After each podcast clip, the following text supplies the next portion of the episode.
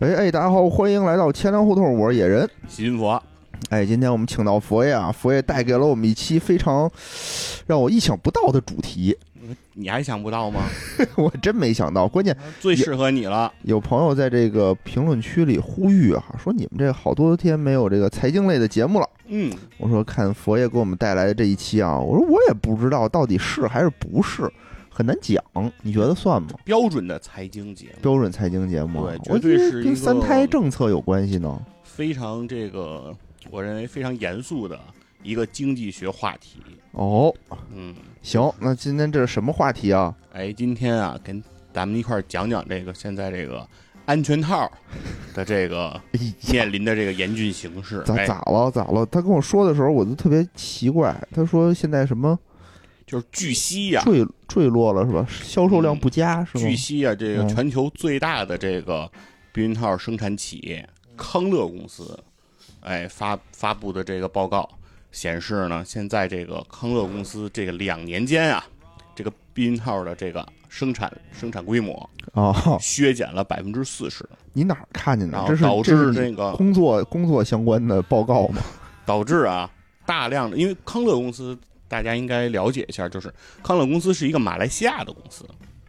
哎，之前咱们讲那个橡胶推翻了满清哦哦哦那个专题，大家应该知道，就是马来西亚橡胶大户自这个对这个这个呃这个算是十九世纪末二十世纪初这个开始，嗯就成为了世界上最重要的这个橡胶的生产场地。哎嗯，对，所以说呢，这个呃康乐公司它就是一个马来西亚的这样一个公司，因为它是橡胶的这个生产地嘛，所以这个呃安全套它的主要材料就是这个橡胶。哎明白那明白所以它就是这个最大的这个安全套的生产企业呃我我先托付两句啊，啊。因为这个话题呢，大家就是咱们平时也怎么说呢？虽然用的比较多，嗯，但是呢，很少在公开场合这么宣传，对吧？所以呢我，们也不是宣传这个，我嗯对知道就是嗯怕有些人想出什么歪心思，啊，我们就是非常正经的来分是析一下这个业内行业的这个生态。是，而且是吧就说安全套这种话题啊，也大家也不要乱想。我们国家这个义务教育，其实对于这个安全套的使用，这个对是写到我们的教教学大纲里的。大学不都得发吗？对，这个是是吧这个其实不需要避讳，就是呃，它是一个正常的商品啊。对对我们给大家对对先对说一下，然后再说一下这个，再说回来这个康乐公司啊，它是这个最大的这个避孕套生产公司我，们平时有见过它的产品吗？ 就是肯定见过，就是这个我怎么不知道啊？杜蕾斯，你肯定啊就知是道。它的。对吧？杜蕾斯是哦那，个、那我知道。不是杜蕾斯不是属于康乐这个公司的，哦但是杜蕾斯它是一个避孕套品牌，它是个安对啊全套品牌，对啊，但它不生产安全套。啊，对，也就是说康乐是杜蕾斯的生产供应商，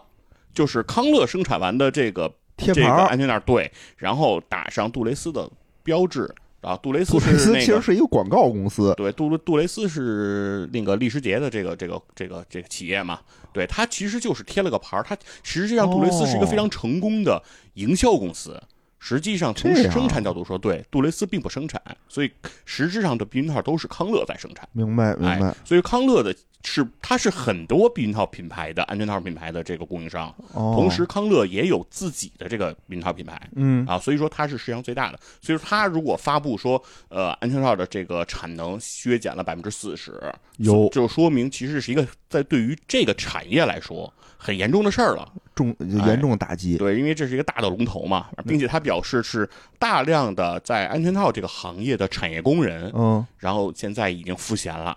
有因为不需你。没了。不需要生产这么多嘛，哦大家就没活儿干了，对吧？就处于到这种啊、失业半失业这种状态，所以他们还是非常紧张这个事情的。跟我国三胎政策有没有关系？哎，就这个事儿呢，就是所以说正好呢，这个也其实是一个比较有意思的经济现象，是哎，是所以是。说正好我们就来正好聊一聊。所以在这个为什么一下缺点这么多是吧？对，在介绍这个这个事件之前啊，嗯我们其实还是应是跟大家简单的聊一聊这个安全套的这么一个前身今今世有。啊，简要的介绍一下。其实啊就刚才说了，就是很容易，因为这个东西很容易让人想到一些就是暧昧啊、桃色，呃计生用品嘛，对吧？有这种都都会，都对。会但有实际上，我认为啊，哦安全套其实它是一个特别伟大的一个发明，那肯定的呀，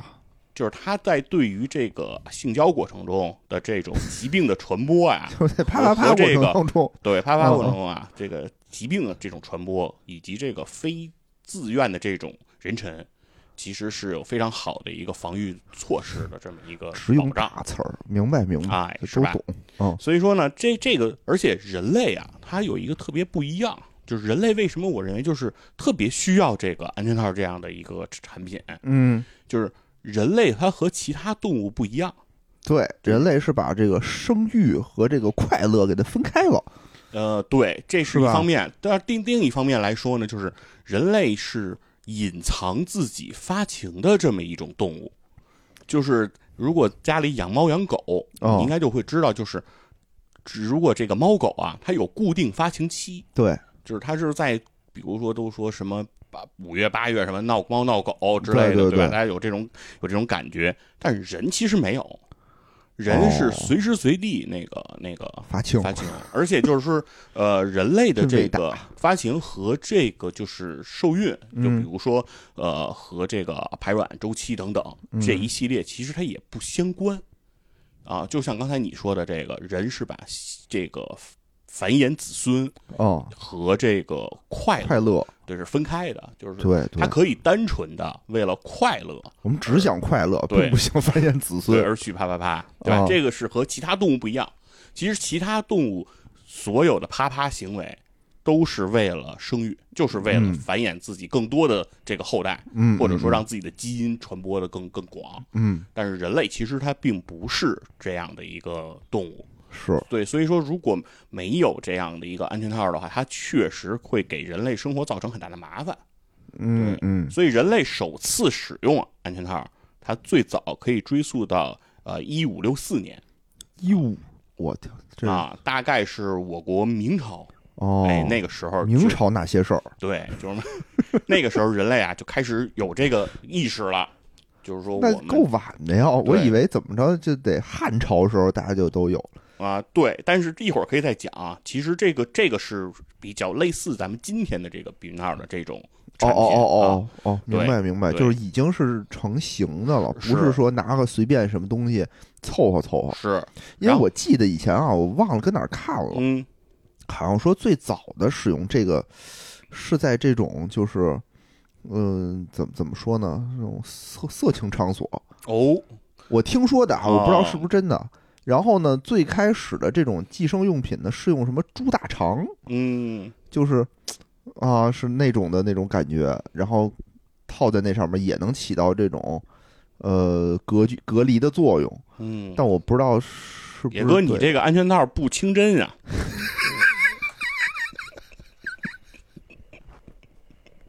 有信仰是不能用啊！这也不行吧？ 这也不行吧？哦哦，是啊嗯，是吧？啊，可以用牛的嘛？对牛的会对不会太大？用羊的，嗯羊的对我觉得正好。哎，嗯这这说到点儿上了，哦哦，就是这个羊肠是这个比较重要的一个材质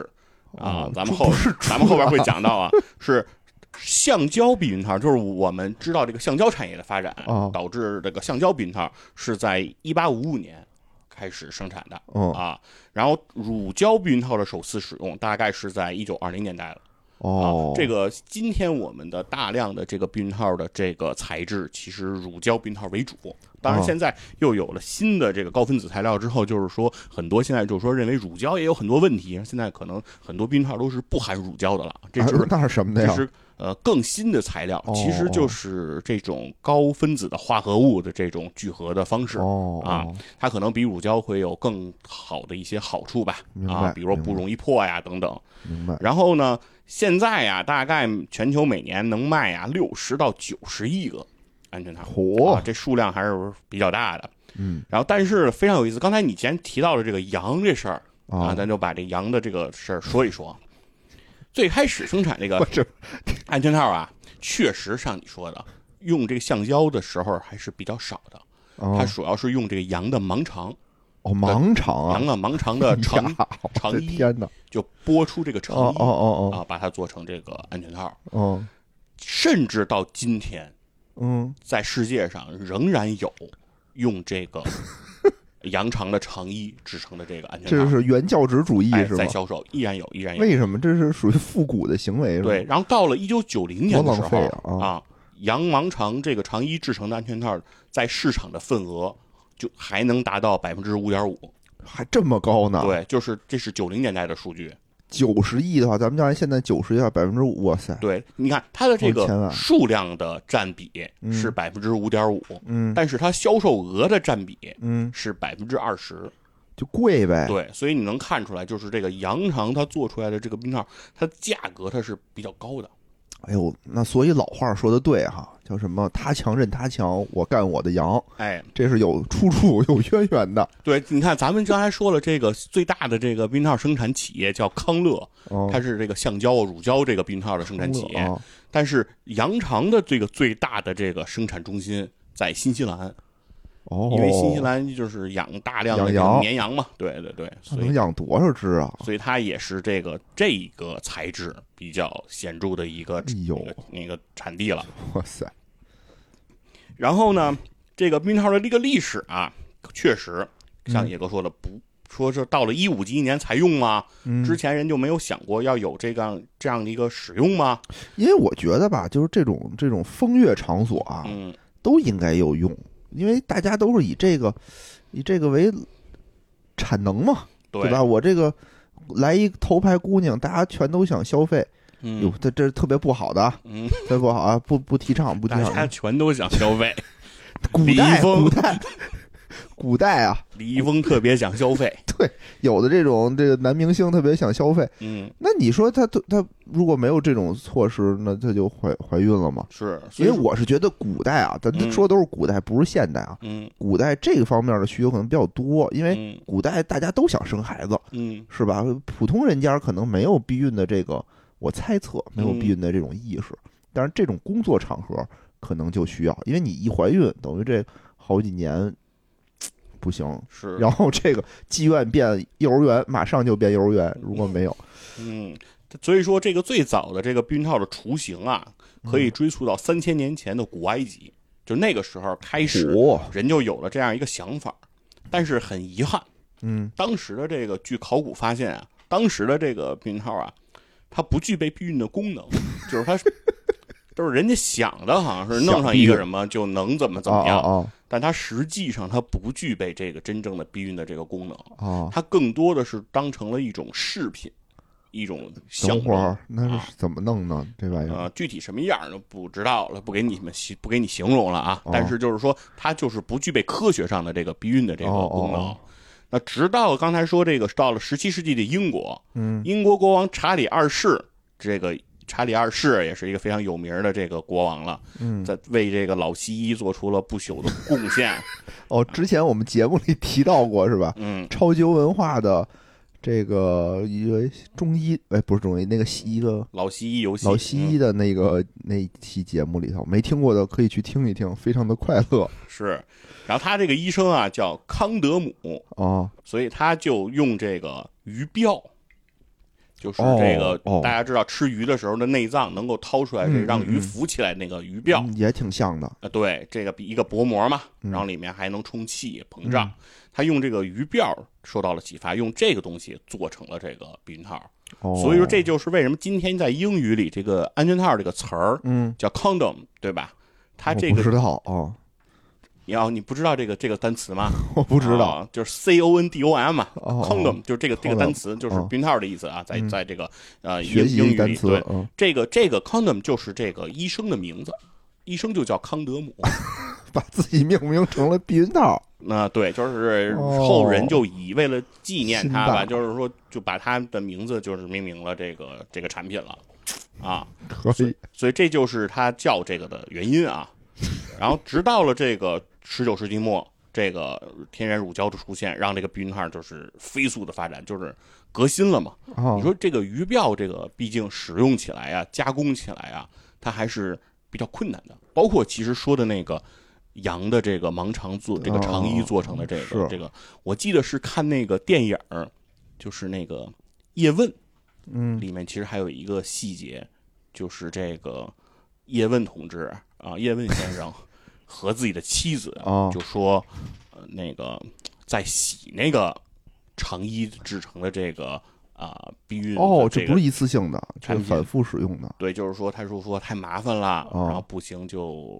不不用了吧，然后对不行有这情节吗？电影里？啊呃，我记得是有这样一个情，在开、哦开始忘我忘了是叶问几的时候哦，有过这么一个情节，哦，那我真没看懂。我觉得其中一个一个说明就是说，当时这个东西的产品的价格嗯和它的这个生产成本还是比较高，要不然不能反复使用对嘛。所以说你一次性就像比如说今天咱们用这种安全套这种方式，一次性就用了，可能对他们来说比较浪费吧，所以说对会有这种重复性使用的这就种情况，跟以前什么尿戒指都得反复洗、反复用，哎对对吧就是现在这个尿布嘛，尿布对吧给因为所以以前叫换尿布，对对都吧？得洗完了晾。对，现在就是撕开撕扔就扔扔了纸尿裤，对吧？对对对，现在对小孩儿这纸尿裤就直接扔，哦以，前就是得家里准备特别多，然后就是得来回来去的换。我操！你刚才说那康德姆的时候，我现在他妈突然间有一点儿，我有点疑问啊，就是你嗯要不给我解释这东西还好，一解释以后，以后我每次用的时候，我都会想到这他妈是另外一个男人，什么叫这是另外一个男人？就是拿出来以后，我就会想，这嗯我操，这是一个西方男人的名字名字而已嘛。啊，就嗯好像这件事情里头他就有了参与感， 这是三个人的故事，这太可怕了，野哥、野草和康德姆。太可怕了。嗯，而且，嗯，他他还很重要。对，然后之后其实是跟大家就像大家知道的一样，就是这个避孕套的材质啊，就是不定不停的革新。嗯，大家都知道，现在大家这个追求就是什么薄啊、滑呀，各种各样的这样的一个新的材质，嗯是吧？零零三不行，还得零零一，啊零零一，嗯，对，有各种各样的。然后在我国，哎，这个安全套的历史是什么呢？其嗯实和野哥猜测的和理解的嗯是是非常像的啊。哦，在早期，我国将这个避孕套称之为“风流如 意带”。哎哎，呦，我这名儿起的你你听听这个名字啊，嗯像是《红楼梦》里的东风流如西意带啊，啊，所以它最初确实是在这个青楼等场所嗯，呃为人所使用。哦，啊，然后它主要当时的目的啊，除了避孕以外，还是有这个预防这个疾病传播这么一个、哦，啊这么一个方式。哦，对，所以当时并没有和这个避孕进行这个联系，就是当时它哦叫、它不叫避孕套，它叫这个风流如意嘛，因为它主要是为了这个预防疾病传播，这样才能健康如意、啊明 白，就是哦嗯明取白这么个意思。哦，那直到这个一九三九年才开始出版的《男女避孕法》中，才将这个避孕带当做这种哎避孕的一个手段。其实就是我国哦对民国时期对在民国时期有这种避孕法，对叫《男女避孕法》啊，哦哦哦哦，是那个方法的方意法思，对对对不是法律哈，不是法律，就告诉你可啊怎以么避孕？有这个方法了。哦，明白对明白，然后甚至在这个民国期间呀、我国其实都不具备生产避孕套这个能力，嗯，全部得依赖进口。哦，所以它的价格其实是很贵的。嗯，直到一九五五年，就是新中国建立了，哦哎，就方方面面我们都是新的。广州从日本才引进了第一套避孕套的这个自动化生产设备，嗯，自此我们才开始这个避孕套生产的这个自主化。有了我们自己的避孕套，对吧？哎，对不再被国外卡脖子，对，所以很有意思啊。就像刚才咱们说的这个避孕套的这个一次性使用，其实这是一个很大的革命性的一个举措。在一九五七年，我国红十字会编撰的《红十字会卫生常识》中，嗯，曾指出，安全套使用后需用湿手巾包好，次日用温水洗净，洗涤时需装水检查是否破裂，确定可用后再将它擦干，撒上滑石粉，卷好包好，放在阴凉处留待下次使用。哦，也就对当时也是反复使用的是吧？对，就是其实就是在这个呃我国早期的时候啊，好几十年前那会儿，就是经济不是那么发达的时候，嗯，我们可能也不舍得，就是这哦个我一次性就用完。我想起，起那个有一电影儿，嗯，就是《阳光灿烂的日子》里头哎，、对吧？然后那个夏雨演的那个哎人，就从书里头对找对出了一个就是晾干了的一个用过，明显是用过了的一个对避对孕套。他对不知道干什么，他就吹气球嘛，对然后给弄破了。他说：“从此我的弟弟就诞生了。对，就是当时有那个情节嘛，他对吹对了对一个气球，然后是那种长椭圆形”的。哦哦哦，对，然后当时小时候刚看那电影的时候也不太懂，为什么气球吹完了还有个小揪儿， 是吧？挺奇怪的一个造型。而且它这里面是说明什么呀？说明早期这个避孕套啊，它没有加那个润滑油这样的哦，物质。咱们现在的避孕套里面，其实是油脂含量是比较高的，是啊是不太容易这个擦干等等的。对它对对，它这里面讲的是，它还是在用化石粉嘛，等 于就是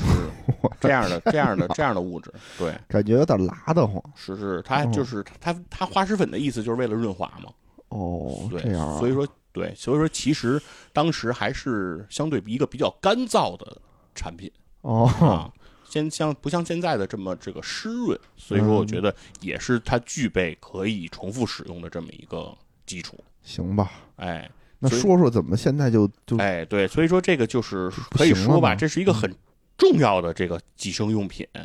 而且对于我国这个性教育这个角度来说，嗯这安全套的这个使用啊和安全套性那个知识的这种普及，它也是非常重要。对对哎对，然后另外而且现在呢，就明显感觉到这种，嗯，怎么说呢？这种首次性性行为好像成低龄化的趋势。嗯，然后另外对呢吧，就是还可以跟大家说一下，这个呃安全套啊，它嗯既分男用安全套，它也有女用安全套是吗？啊，就是两这两种产品在市场上都是有供应的。哦，啊，那就我是还真并不知不道。是说安全套只有男性使用这一种方式，嗯，哎，然后呢，这个时候呢，这个时候咱们不得说一下这个安全套这个发展啊，它还是比较如火如荼的，嗯尤其是在大概哎十年前开始，嗯，其实安全套是一个被定义的一个新的消费产品，或者说新的消费市场，新消费，哎，是一新个消费赛道的，对，是一个典型的新消费赛道。和预制菜是 并并驾齐驱。对比预制菜，我觉得甚至发发展的更早，呃，那肯定的呀。哎，那而肯定且的它的这个就是发展速度和发展前景，其实当时也是非常被看好的。嗯，当时我都知道，就是有一些新的这个品牌、新消费品牌的安全套产品，比如说当时呢，非常的非常的风行。比如说有一个叫大象的，我不知道你听大说象过吗？公社出品的，嗯我不知道跟大象公社有没有关系啊？ 它就叫它就叫大象。然后这嗯个安全套不知道当时给我带来的冲击还是比较大的为。啥呢？早期咱们给你见到 给的你这个什么冲击啊安？全套产品啊，嗯我给你，我给你得给你说一说。早早期安全套产品都是装在那个小袋儿里的一个真空的那个小袋儿，就跟现在装那个嗯 不是真空的，没有啊是不真空，空啊，反正就是那就是就是一小袋儿小袋啊儿，对啊，空气玩意儿，但是也不鼓啊，啊，就不会像薯条儿的充充气充的鼓鼓啊的，对吧？对对，是那么一个小袋儿。然后现在好多那个装那个湿纸巾和装一次性手套儿，哦对啊，也用这种袋儿，擦边球嘛，显得很暧昧，对。对，然后是个正方形的多维，是吧？嗯但是呢，其实它也不都是正方形的，嗯有的那个比较廉价的啊，就是免费发放的，尤其是这种品牌的避孕套，嗯，它其实不是正方形的，它是一个长方形的，它会把那个圆形的那个胶橡胶圈儿那个嗯部分给压成一个小条儿。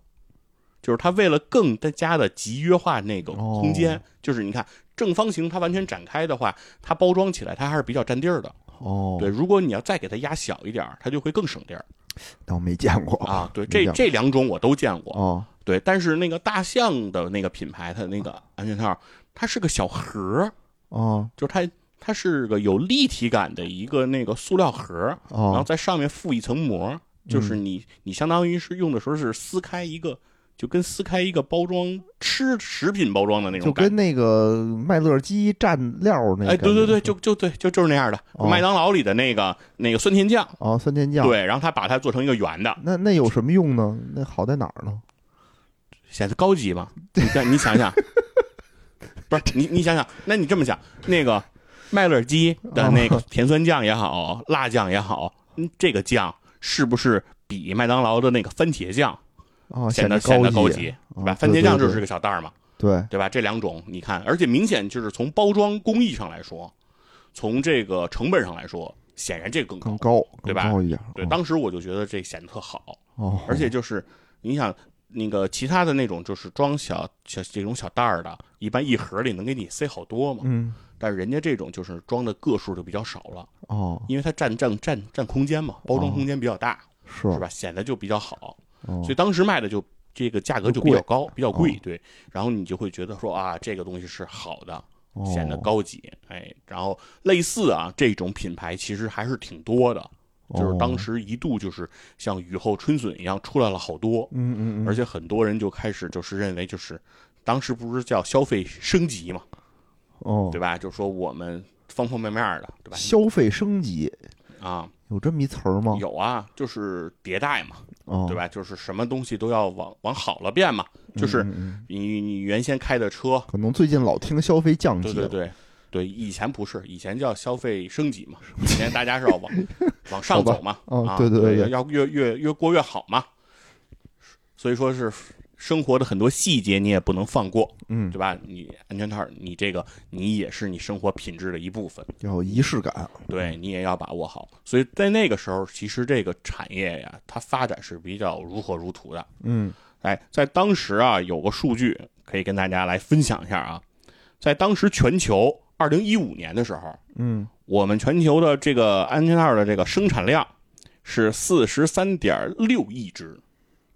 啊，哦，然后到了二零二零年，这个数字就达到了七十点三亿只快翻倍了，啊，它的这个年复合增长率超过了百分之十，嗯，那这肯定是个好生意，是不是？然后它的这个销售额，如果看按金额来看，嗯它在二零一五年的时候的金额是二百七十七点八亿，到了这个二零二零年，这个数字来到了四百四十六点八亿，它的这个。从金额上来看，它的复合增长率也接近了百分之十。那你刚才说哎那九十亿的那个销售量是什么时候的呀？这个六十到九十哦，啊，这个不知道统计口径可能不太一样 吧啊，但是也符合吧，反正不管，因为它统六十到九十可能说的是目前吧哦，啊，应该六十到九十，反正肯七十肯定算六十到九十嘛，是是啊是，对，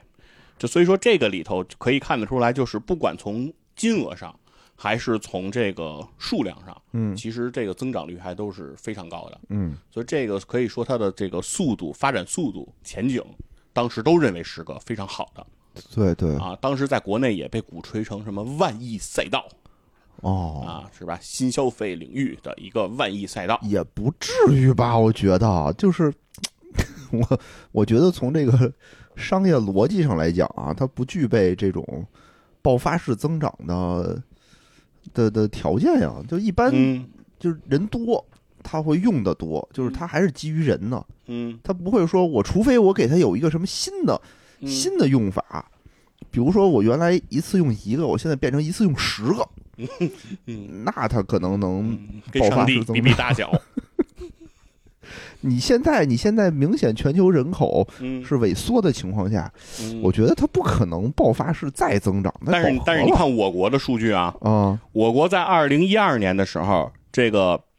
安全套的这个生产规模嗯它是六十六点二亿只。啊，然后到了二零一九年，它的生产规模就来到了九十五点五三亿只。哦，然后在这个消费端，刚才说的是生产，哦那在消费端，二零一二年它的销售额是三十亿只，哦然后到了二零一九年，它的销售是四十五点三亿只。哦，就不管是这个销售还是生产，嗯，都是有一个比较大的增长。生产增长了大概百分之四十，哦然后销售端增长了百分之三十三。那是不是就是大家用这个的意识还是增强了？对，所以是这个东西其实是和你的经济增长是有一定关系的。那肯定的嗯因，为有一组数据就是说，在这个上世纪的六十年代到八十年代，是这个日本经济飞速增长的那个时期。嗯，那个时候，日本就是全球安全套使用排名第一的国家啊，啊，这个是有相关性的，那是就是为什么呢？和你的这个经济增长是有一我定工的，作越累，我就应该但是你收入水平变高，啊，所以说就有可能会带动你的整个，就是人的欲望可能是一个整体性的，就是哦你的消费欲望、你的物质欲望，你包括你的食食欲和你的性欲，这些应该都是属于这个欲望这个层次。我觉得就是啊，没钱的时候，就跟那个《阳光灿烂的日子》里，嗯我留着一个慢慢用。嗯，我啊有钱了，我就可以日抛 了，对吧哎？也有可能。哦，对，反正就是那个时候日本就是用的最多，明白。但是从日本到进入到九十年代开始，这个经济下行，哦它的又不安行了全套使用对也就降下去了。对，哦，所以说这个和它的经济发展还是有相关性的。明 白。对，所以说我们这还是一个正经的经济经济节目。嗯，我天哪，对。然后另外啊，咱们得看看这个生产企业，啊这个还挺有意思。就是在二零一五年的时候，哦，我国注册的计生用品的企业的数量嗯，是一万八千九百五十四家。这么多家儿，嗯，这是一万多家这是二零一五，这是二零一五年，哦二零一零年这个数字是五千二百四十二家，都就是翻了说一倍。这五年间对涨了一万三千多家啊，这是一五年的数据。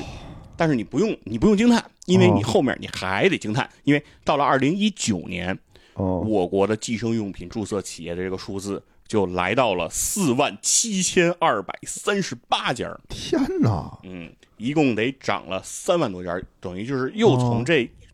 这五这一个五年的维度又出来了哦这个三万多家，比之前的增长率更高更高了。天哪！对，哦所以说是从五千家到四万七千家，哦，其实我用了不到十年，哎，七八年的时间。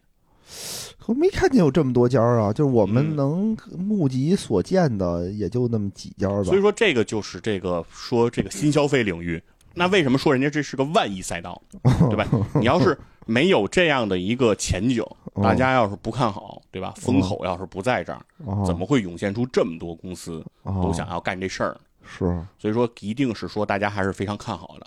哦，对还真明白了。对，那现嗯在咱们就得说现在了，因为咱们今天说的是这个套套的这个生活呀，过不下去了，过对，得怎不么好突。然间这对万亿消费的这个万亿市场的新消费，怎么突然间就对不行了呢？对，刚才你还记得说这个一九年的时候，咱们这个计生用品的注册企业是四万七千多家，哦对吧？呃，康乐说了，这两年间他们的这个产能嗯削削减了百分之四十，嗯哎，产量少了百分之四十。而我国这四万七千多家这个企业呢，嗯呃，从这个二零二零年六月到现在，嗯我们大概已经注销掉了、嗯，关停了四万家儿，四万家儿没啊然了，后所以说呢，就是平均每还剩年，几？一下嗯，就是什么？一下回到解放前，一下回对到了一下二零一大二概就年的有，但但是它还会有新开的，哦。哦所以说哦你不能直接这么四哦万七去减，对。但是现在的规模大概跟二零一五年就相仿了，都是一万多家儿了，就这么个水平哦了。到底发生什么了啊，呢？然后平均每年我们要注销掉一万七千三百家嗯，的这个企业，平均每天大概要关五百家儿，明白，啊，这就是这么一个水平，就是每一天一过，哎，五百家儿，哎，就安没全有套了生产公司没有了，对，哦，就哦是就是这么个情况。那就是为什么会出现这么一个局面呢？那嗯其中就是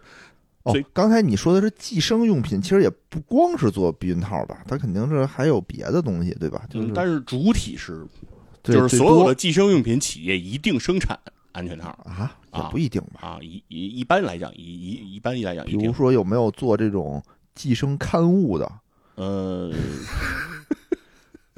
它不叫生产企业吧？那个那个叫什出么出家版家啊什么家庭医生，啊，这算不算？ 这反正就是相关产业吧，因为哦第一因为安全套实质上是在整个这个产业链条里最多的啊成就是成本门槛最低的这个哦这个产品了哦哦，对哦，所以说而它的附加值是最高的，哦，就是安全套的生产成本和它的这个售价相比，就比如刚才咱们说的这个大象的那个做一个小小盒盒儿儿的那个那种安全套，哦它的成本就是它里面那个真正那个套套的那个成本嗯，一定低于它的那个包装成本，对，哦它一定是盒比那个贵。所以说，它整个的这个你买它的话，其实它的附加值是非常高的，对利明白润率是非常高的。哦所以说，大家一定就很热衷生产这个。明白，然后呢，这个现在这个局面呢，就是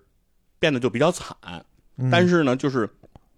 呃，其实原因就很简单嘛，嗯就是因为近些年就是这个受这个疫情的影响，嗯因为疫情所致导致的这个整个这个很多产业不是都受到很大的影响嘛，啊，其中也包含这个安全套产业。嗯但是很有意思的是，康乐这个公司啊，它在疫情开始的初期，嗯实际上它是对这个所自己所在的产业是做了一个测算和预测的，嗯，在当时的测算和预测，它是非常乐观的。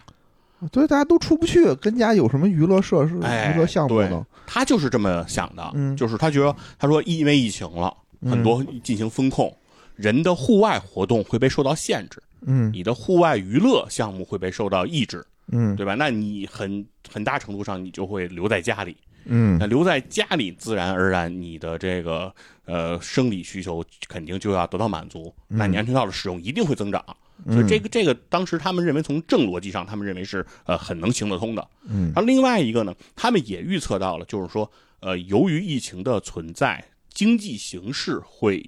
有压力，就是嗯大家的收入会减少。对，但是呢，他们通过这个三十一呃二十世纪三十年代美国那个经济大萧条，嗯和这个呃二十世纪九十年代末这个金融危机，嗯以及零八年的那个次贷危机等等这几好次家 伙经济危机事件呢哦，其中总结出了一个规律，哦呃，叫做这个口红效应，哦，指的是什么呢？就是说，这个当这个经济形势不好，人的收入减少的时候，嗯这个呃大宗的这个奢侈品的这个消费一定会受到抑制。嗯而很多的女性会转向到购买更多的口红，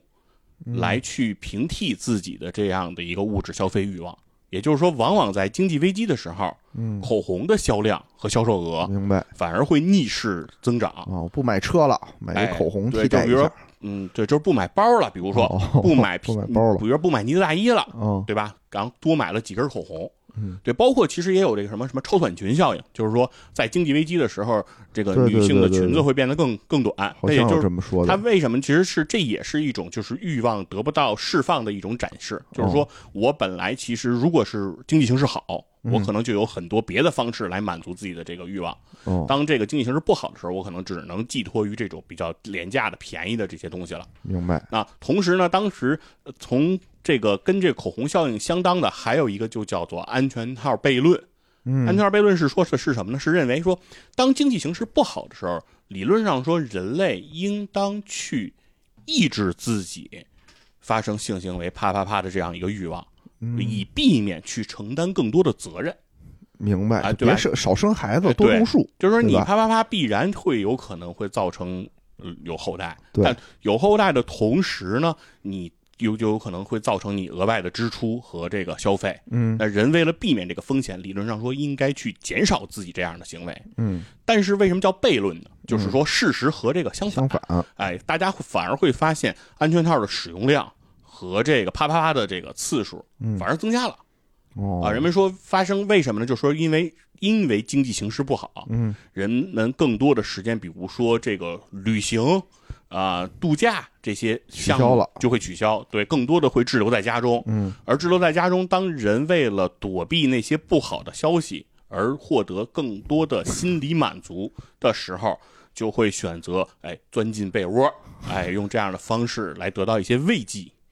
哎，所以反而躲避不好的消息，哎这也行是吗？对，就是说你哦嗯自然是想通过一些事情分散你的注意力嘛，就是比如说明天又是比如说赔钱的一天，明天又是不好的一天，那你怎么来排解这件事情呢？对我吧就？把股票卖了， 卖不出去的时候，卖不出去对啊吧，？我那边就哦只停能着盘呢，不不让你卖，对，就是说你肯定有很多烦的事儿，那这个是嗯你排解的一个方式。明白，而你需要排解这个过程当中，你又为了避免造成这个呃这个非自愿的这个人臣的发生，嗯那就所以安全套的使用量就会增加。明白，嗯因此，基于历史，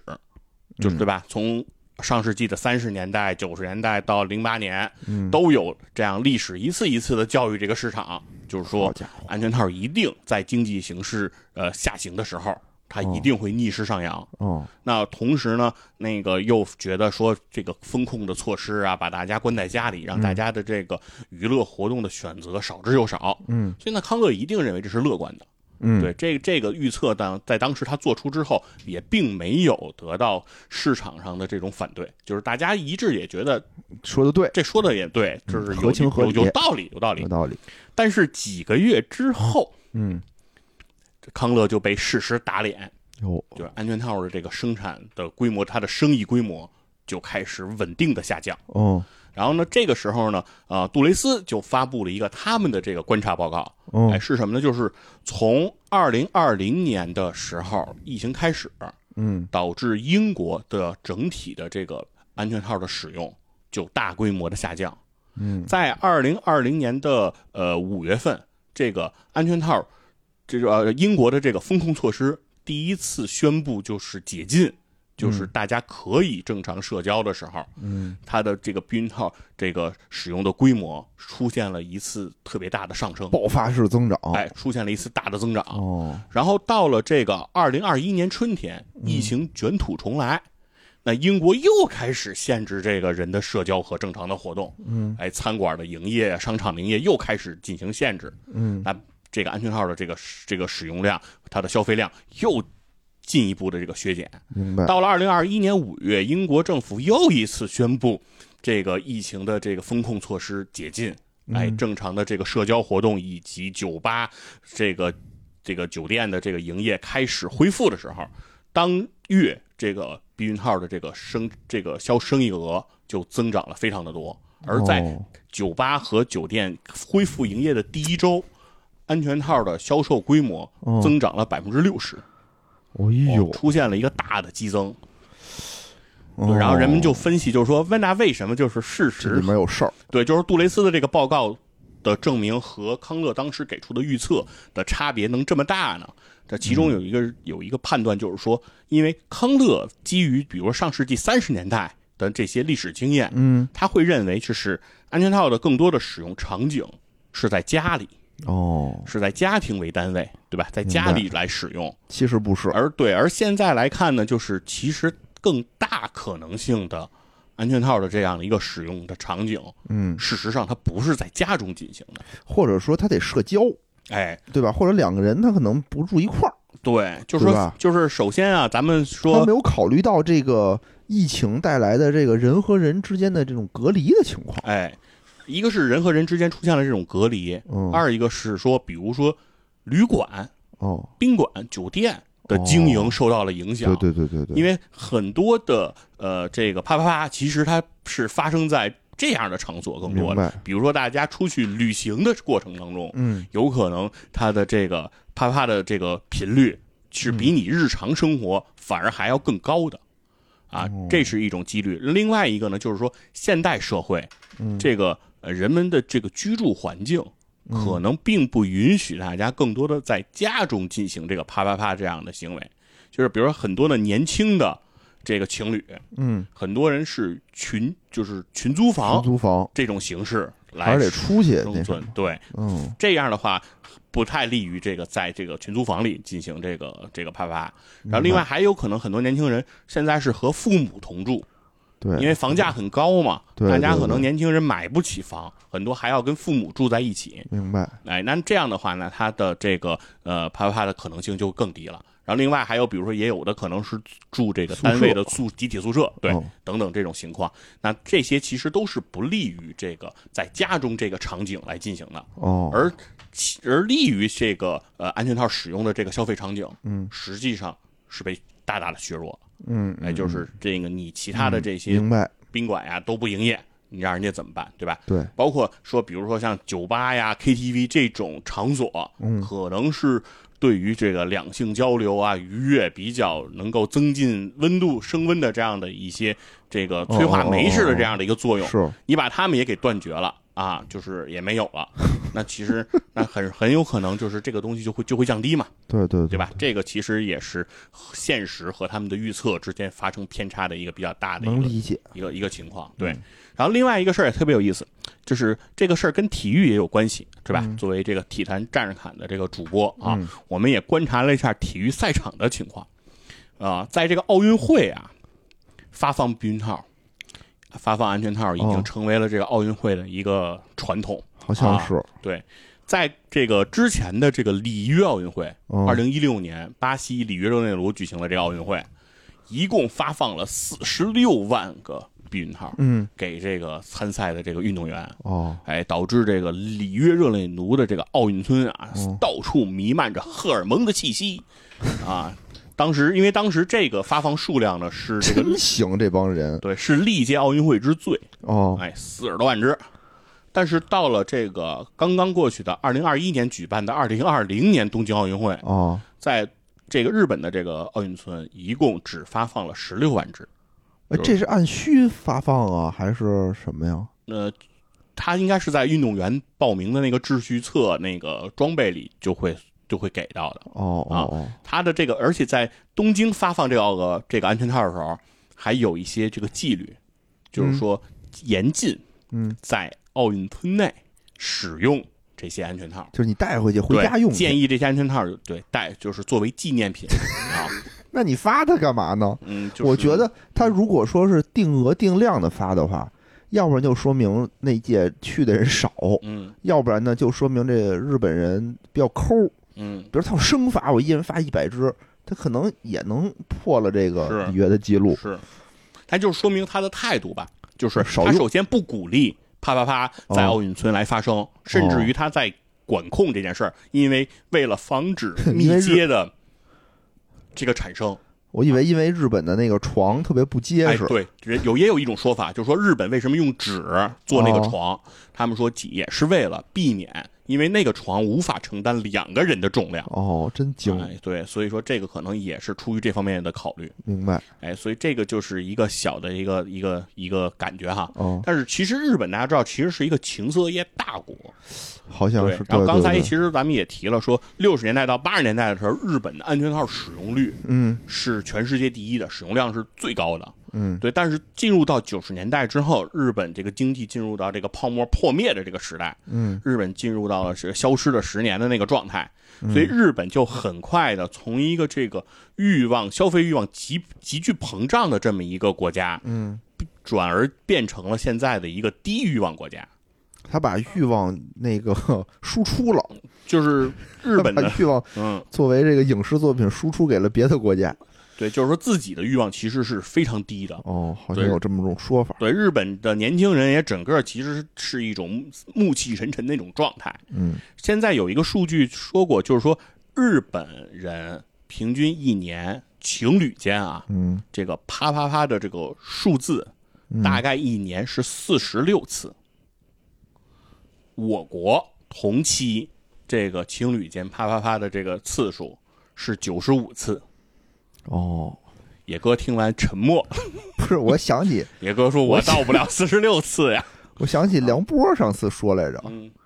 说他是一年，不是一年，三年四四十要六两千次。三年两千次，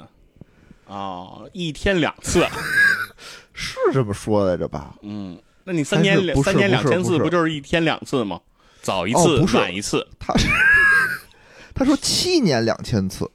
哦，七年，七年两千次，嗯、他是什么意但思？是不是也有点他吹牛数着逼呢了是？吗？不是，他的意思就是说，嗯为什么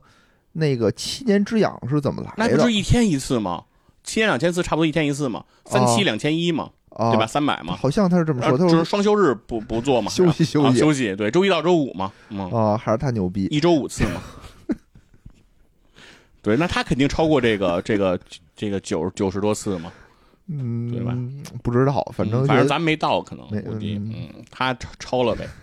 跟早一次晚一次确实有点过分了，我觉 得。是，反正就是说，日本相对这个数只是咱们的一半儿哦，那就是说这个数字其实就非常的低了。四十多次，一周一次。也还然后另可以外一个是这个嗯有一个叫《心理学前沿》这么一个权威的杂志啊，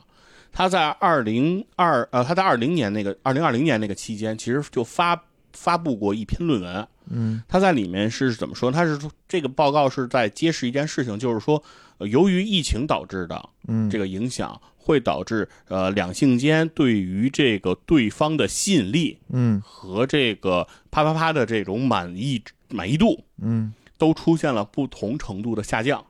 他当时的主研究的人群是意大利，但是后来呢，他将这个呃报告呢的研究方向逐渐扩大，会发现包括美国、包括印度、包括土耳其等哦，这些国家，是乃至于法国这样非常注重两性间浪漫关系的这样的国度，浪荡关系，对啊都发生了这样的事件。就是哦都得出了同样的趋势，就是说，随着疫情程度的增长、增哦强，然后随着这个风控等的这个这个问题的出现，嗯，其实是导致两性关系逐步紧张的一个一个问题哦，而并没有说因为两性之间就是在家相处的时间更长了，嗯而两个人的关系更加的和谐，变得更加的好。哦，哎，这个其实也可以想象嘛，就是两个人待在一起时间太长了，平啊、时上个班不看见也就不看见了，哎天天对在家待着现，在一天二十四小时的在家，比哦如说有时候尤其是比如说一风控，嗯对吧？一那什么出也出不去了，对吧？几个月的时间，嗯天天就俩人那个大眼瞪小眼儿的，就是哦肯定会出现各种各样的矛盾。明白，对，这也是一个方面。嗯也就是说，呃，这个因为疫情这样的一个产生，其实使得啪啪啪这个次数本身就嗯受到了一个挺大的一个挑战。嗯哎，有这么一个说法叫做说，两只斑马嗯是不可能在狮子面前交配的，什么意思呢？这这有什么关系呢？就是意思就是说，在大自然界呀，啊，这个动物是不会在危险危机的这个局面哦下，哦哦哦，在那样儿这个平心静气、心安理 得的跟那是啊，对吧？比如狮子就在那儿看着，哦两个斑马说：“咱先别跑啦，来，咱玩一来一来，完搞一搞，搞完了咱们再跑吧，对吧？”是不可能的，就是疫情，对就是说还是让大家情绪比较紧张，，对。而且就是说，人们对于自己前途和对于未来其实是有很多担忧的。哦，那就是肯定的，你的生活、你的经济压力、嗯你的整个对于前途命运，然后以至于比如说对于下，比如说你这一次风控结束，你下一次风控什么时候来？其实你是一直处于这种紧张、焦虑的这种情绪的。嗯嗯，在这种焦虑当中，其实你的这个啪啪啪的欲望和它的频率都是会受到很大的影响的。嗯，是而，比如我这天天，哎呦，我这找不着工作，哎，要公司快没了，是我这很焦虑，那我肯定不会想这事儿嘛。是，比如说你是康乐公司的一个员工，是吧？嗯你们现在这个生意额减了百分之四十，我你要现在已被优经，化了，你现在已我要经毕无业了，对你现在最近已经无事可做了。嗯然后你说你在家里，然后这边你还说你有可能去那儿特别心情愉悦的啪啪啪嘛，嗯其实是不太容易的。嗯反而其实对应的就是说，为什么说六十六十年代到八十年代的日本，它的安全套使用量变得这么高，其实就是人对自己的未来，他有无限期待，嗯就是觉得自己一天会比一天好，未来会更加的这个有希望的时候，嗯。他的各种欲望其实都是一个释放的时候。哎，可是你之前不是那个康乐公司研究报告是说，一到经济危机的时候，大家反而会用的多吗？对。所以说那个叫悖论嘛，就是说他的、哦他的人的理想和他的这叫什么？就是呃，如果纯理性的角度，它应该是减少，嗯，但实际上是因为这个没有可替代那的就行为的。是说，这个经济变好了，大家也会啪啪啪；对，大家这个经济变得不好，也会啪啪啪。哎对，哦对，然后只是说呢，疫情是因为阻碍了大家的这个社交的这种链条，哎对，对吧？我可能在家里我 啪，但是呢，在家的情况又少，大多数还是在外头可能比较多。是，所以这个嗯就是一个很大的一个出，所以这这个就是导致这些公司出现判断误差的一个很大的原因， 对明吧？白，就是没有想到，就是这个疫情和之前的经济危机单不一纯的样。嗯经济危机，对它是不一样的。它是有很多这种政策上的这种影响的。嗯啊，那这一系列其实是这个呃公司在之前没有很清晰的这个判断的因为之前哦人类过往可能也没有经历比对类似的对对对这种对这种对环境。对，哎，这不这这不是除了我国，其他的地方也都就都无所谓了吗？但是躺平了吗，但是近两年之间，就是嗯可能比如说到了二是不零是他二们生就好二年，了哦逐渐大家就是比如说西方社会逐渐都躺平了，但是在之前不是还也挣扎过嘛？比如说他之前说英国二零二零年限制过，嗯，然后中间放开了，放开之后就就增长了嘛。应然该后也到了太二零二一年，他们又又又限制了，之后哦又放开了嘛，然后现在又又又放开了嘛，明白是明白这么个状态。嗯所以说呢，呃，这个问题其实会导致的一个情况就是，我国呀，就是有很多呃这个安全套生产的企业，刚才说了，就是到了二零一九年，我们有四万七千多家嘛，嗯然后现在呢，就是这两年关了四万家了，但是嗯还有很多公司是在这个行业里进行这个挣扎的。嗯那其实中国最大的这个安全套生产的呃城市，嗯主要就集中在广西的桂林。啊，对，广西哦桂林啊，是我们这个安全套生产的一个特大别户对特别集中的一个城市。嗯为什么？就是因为广西那个地方，它离这个主要橡胶的生产原料产地东南亚比比较较近，近哈，对它的区位优势比较大。哦对，然后，然后，而且呢，它也有一定的传统，就是从我国新中国刚建立六十年代开始，嗯桂林就开始布局这个橡胶产业的这个发展了。哦，所以以说，它一直以来它发展的局面都是比较好的。嗯嗯在广西比较有名的，或者说最大的三家儿呃这个呃安全套的生产企业嗯啊、也其中有一家叫桂林紫竹，啊，桂林紫竹是我们原化工部投产的这个企业，哦哎，然后呢，还有一家叫这个爱超，哦这是一个零八年创办的一个民营的这样一个企业，哦然后还有一个叫恒宝，一共是这三家儿。哦然后其中这个恒宝生产过很多哎非常脍炙人口的这个安全套的这个这个这个这个品规哦 啊，比如他们生产过这个具有广西特色的这个螺蛳粉儿口味的这 个安全套，呀，我的天哪，这是不是过分了？对，然后他们还生产过这个夜光安全套，哦，哎，晚上的时候看着亮亮亮亮的，哎，非常的就关了灯，哎，哎非有常意思非常的有意思。然后还生产过这个带有刻度的安全 套，哎，就这是是不是过了？哎，就比如说这什么十八公分是吧？动不动就是这个十八量公一分，量给哦你哎量一量是你到了看看到底有没有？十八公分是是是多长、哦啊？因为很多男性啊，其实对于这个度量衡啊，我认为可能没有概念，就是哦动辄十八公分，可能他们真的不知道十八公分是多长。啊，所以无所谓，我觉得对这个无所谓所以啊，恒宝啊，就是生产出来告诉别吹牛逼哎是吧？对别吹牛逼，他妈自己量量有对没有？对我心里有点这过数。分了，我觉得这过分了，大家吹着牛逼就完了，都是面子上的事儿是吧？谁他妈真凉啊？就反正这个公司就人家就是打人不打对脸，我觉对，得在新消费领域呢，其实哦也是属于这种比较站在风口浪尖儿，哎，立于潮头的这么这不是这公司还没倒闭呢？我觉得哎出这刻度的就是不太了解消费者。对，反正是现在这几家公司哦，有的，可能我知道了，就他嗯可能没有十八公分，可能十嗯公分，然后它嗯上面写十八公分，嗯，满足你的啊虚荣对心，就是从头上就写十 五，跟做 PPT 对似的，是吧？十五，对，带上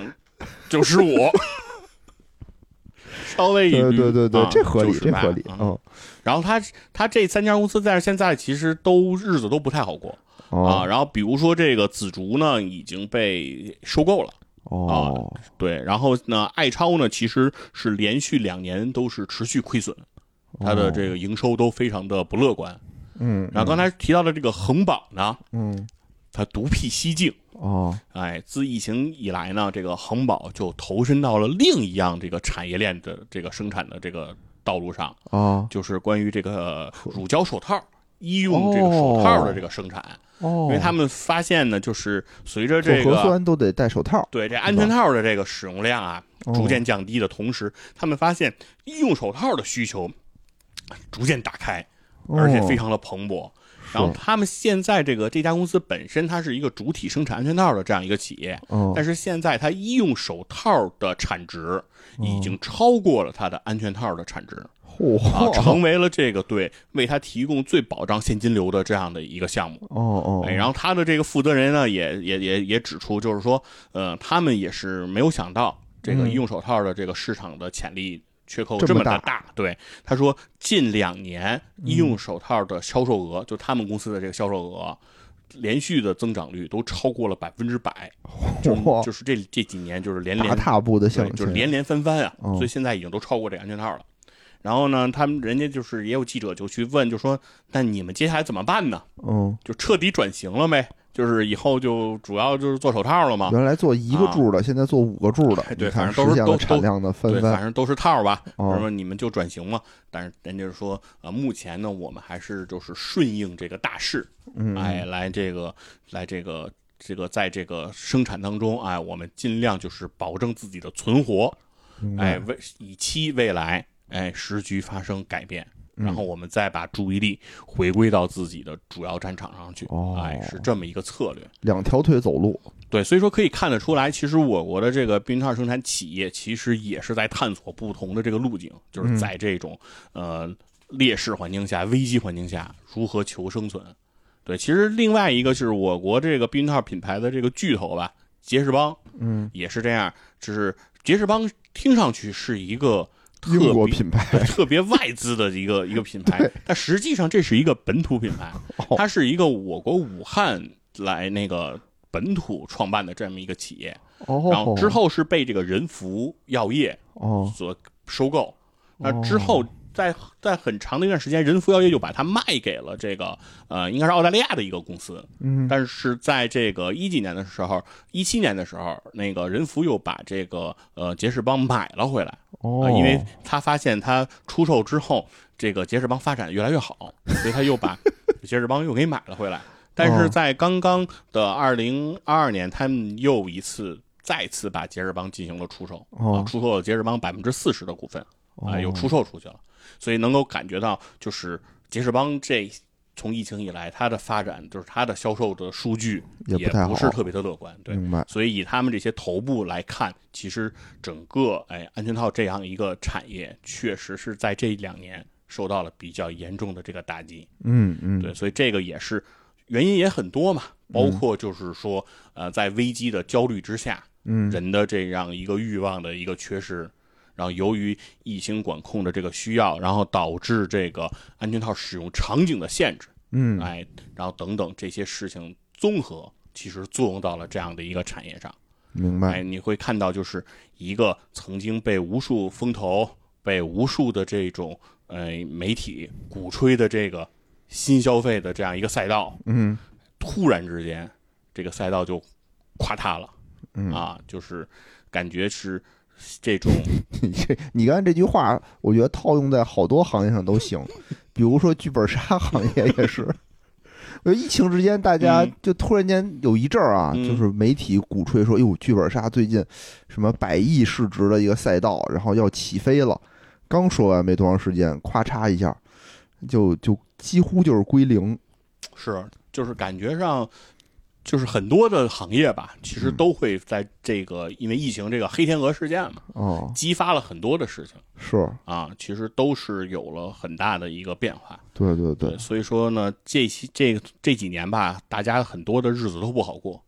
哎，其实这个呢，只是我们就是通过这个经济现象看到的一个缩影。嗯对，所以说就是，呃，因为大家其实我们正常来思考的时候，会认为，呃，安全套这个产业呀、是一个比较刚需的产业，我是这么觉得的啊嘛，就是它理没有论什上么太大的变化。就是它理论上说呢，它应该是一个发展非常稳定的一个对一个呃对行业，对就是说它它应该增长啊，也不应该增长的特别的对，快，对吧？它的哦增速也不应该特别高，但同时它的衰退也应该相对比较缓，是，对，它应该是一个比较稳压的这么一个状态。嗯但事实上你会发现不，是其实对人类的这个经济这个活动，它嗯就是非理性的，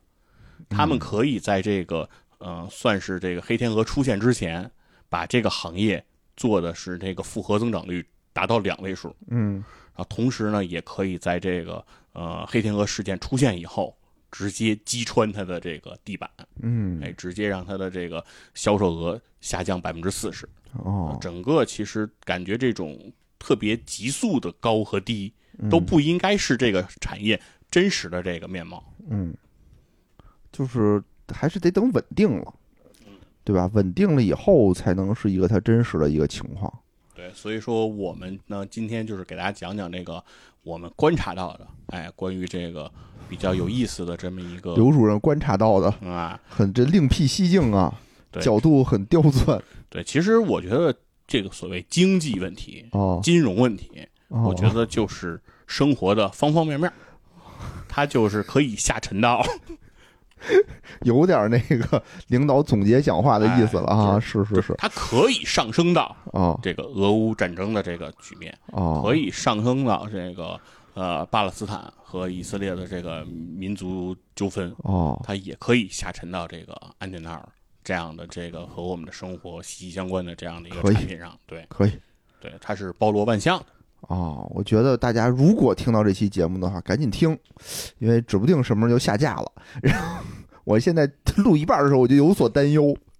好像平台对这种就是管控还是挺严的。就是之前他们有嗯聊这种计生用品的嘛，当然不是这种角度啊，其是实另外一我们角度。我们应该带货，嗯，就是那别这算个了算这了算个是了，不必了不必了不必了。这个时候就是说这个广告代租啊。 如果要是有哪个品牌，我们就可以跟大家说一说。不必了，哎不必了。咱们这个这个切入角度也不是说哪个的使用感受怎么样螺蛳粉儿，啊，螺蛳粉儿的那个，我觉得也不必 了。给多少钱我都不带，太可怕 了螺蛳粉儿，你想，你想一想，哦！思考是思考，一撕开一撕开，哎呀，我就满快要屋子吐了。啊，还有什么？嗯，是有那有人用吗？有哦，有喜欢螺蛳粉儿的，肯定有啊，有喜欢螺蛳人粉家儿的，是广西的这个企业嘛，而且好多女的喜欢螺蛳粉儿，男的我觉得好像我我接触过的喜欢的少。我觉得螺蛳粉儿还是喜欢人挺多的吧。我是我是说吃啊，我知道啊，啊哦就我我又受不了，我就我完全受不了他们说那个就是高铁到广西啊！就有那个哎卖呀螺蛳粉儿，我就啊我闻螺蛳粉的味儿，就和闻厕所的味儿是一个味儿啊差不多吧，啊，就就太恶就不不我我确实是不太 行啊。然后，如果喜欢螺蛳粉的朋友，可以自行 去网上搜索，是就尝试一下啊。嗯，行吧，那我们这期节目就就到这儿哈。嗯好嘞。啊，好，感谢大家收听，哎，拜拜拜拜